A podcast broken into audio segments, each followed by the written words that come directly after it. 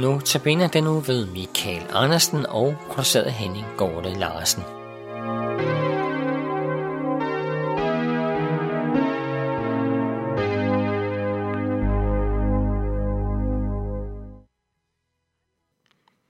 I dagens andagt, der skal vi læse fra 2. Mosebog, kapitel 34, fra vers 29, hvor der står sådan her.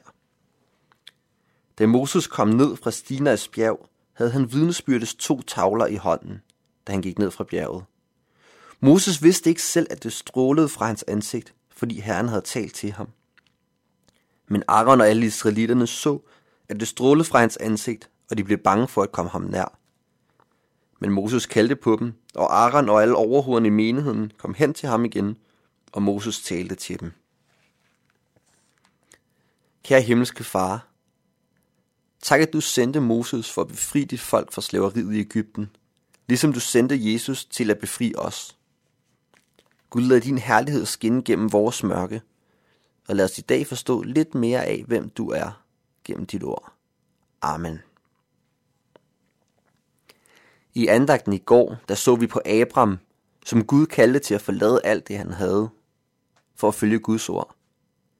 I dag møder vi så Moses, som en anden af Bibelens helt store personer. Et forbillede på Jesus, der ikke bare førte et enkelt folk ud af trældom, som Moses gjorde, men som førte hele menneskeheden ud af syndens og dødens trældom. Det er en af de kendte ting om Moses, men jeg har valgt en lidt mindre kendt tekst, som vi skal være sammen om i dag. Teksten, som vi lige læste, den finder sted i på første del af ørkenvandringen. Israel har haft lejr ved Sinais bjerg, hvor Gud har givet dem de ti bud. Men da Moses kommer ned fra bjerget øh, med budene, så har øh, folket lavet en guldkalv, som de tilbærer. I raseri der smadrer Moses stentavlerne mod klipperne, men folket fortryder, at de har lavet den her guldkalv og vender om til Herren. Derfor går Moses på ny op på bjerget for at modtage Guds lov på stentavler. Og det er her, vi kommer ind i vores tekst, hvor Moses er på vej ned med de nye tavler. Det, jeg har lyst til, vi skal stands op for i dag, det er det her, at det strålede fra Moses ansigt. Det kunne helt fysisk ses på Moses, at han havde været sammen med Gud, fordi det strålede fra ham. Det strålede faktisk så meget, at folket blev bange for at komme for tæt på. Jeg tror ikke, vi rigtig kan beskrive Guds udseende. Hans væsen, det er simpelthen uden for vores fatteevne. Og det tror jeg siger en del om, hvor herlig Gud er. Gud er ophøjet og herlig, så vi kan ikke se ham, da hans lys det er for rent og for kraftigt for os. Vi vil simpelthen dø, hvis vi så Gud, som han er. Men Moses, han har her fået lov at komme helt tæt på Gud, tættere end nogen anden, og derfor så har Guds lys smittet af på Moses. Moses han får lov at reflektere noget af Guds herlighed i det her lys. Jeg kender mange, som lever i tro på Gud og som har fællesskab med Gud. Ved første øjekast, der er de her mennesker måske ikke noget særligt. Men hvis man bringer, tilbringer lidt tid sammen med dem, så finder man ud af, at der alligevel er noget særligt over dem. Også selvom der ikke er nogen af dem, der rent fysisk stråler, som vi læste, at det gjorde med Moses. Men selvom vi ikke stråler fysisk, så tror jeg faktisk, at kristne i dag kan få lov at reflektere lidt af Guds herlighed. Ikke ved at skinne rent fysisk, men ved at leve et liv, der viser lidt af, hvem Gud er. Flere steder i Bibelen, der bliver Jesus beskrevet som Guds herlighedsglans. Det var ikke fordi Jesus gik rundt og, og skinnede. Det var heller ikke fordi han var specielt flot eller veltrænet. Nej, det var fordi Jesus med sit liv formåede at vise os Guds herlighed og kærlighed til mennesker. Fordi Jesus i et og alt viste menneske kærlighed, formåede han at vise os, hvor herlig Gud er. I dag der er ikke nogen, der går rundt og stråler med et kraftigt guddommeligt lys. Jeg har i hvert fald ikke mødt nogen i mit liv. Men jeg har mødt mange, som med deres liv alligevel har reflekteret lidt af Guds herlighed. Gennem kærlige gerninger over for andre er de blevet vidnesbyrd om, hvem Gud er.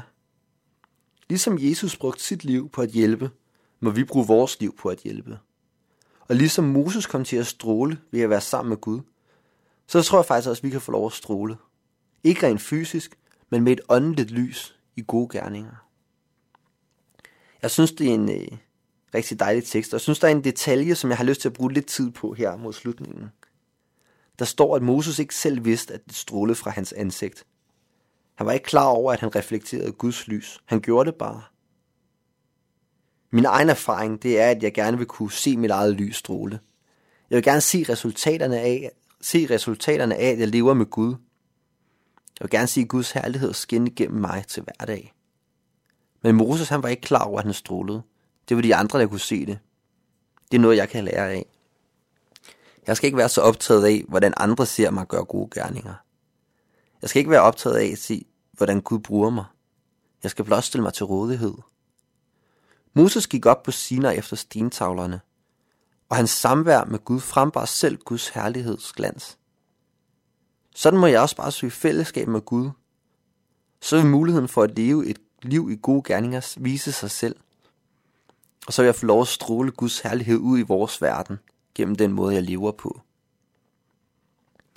Min bøn i dag er, at vi må få lov at reflektere lidt af Guds herlighed og Jesus kærlighed til vores medborgere her i København. At andre må kunne se Guds herlighed, når de ser, hvordan vi lever. Ikke for min skyld eller for din skyld, men som et vidnesbyrd om, hvem Gud er. Lad os bede sammen. Kære gode Gud, tak at du har lavet dit lys skinne i vores verden. Tak at du sendte Jesus, som gennem kærlige gerninger har vist os, hvem du er. Jeg beder dig om, at vi også må få lov til at reflektere lidt af din herlighed, ved at leve et liv til din ære. Giv os styrke til at leve, som du vil, at vi skal gøre. Amen.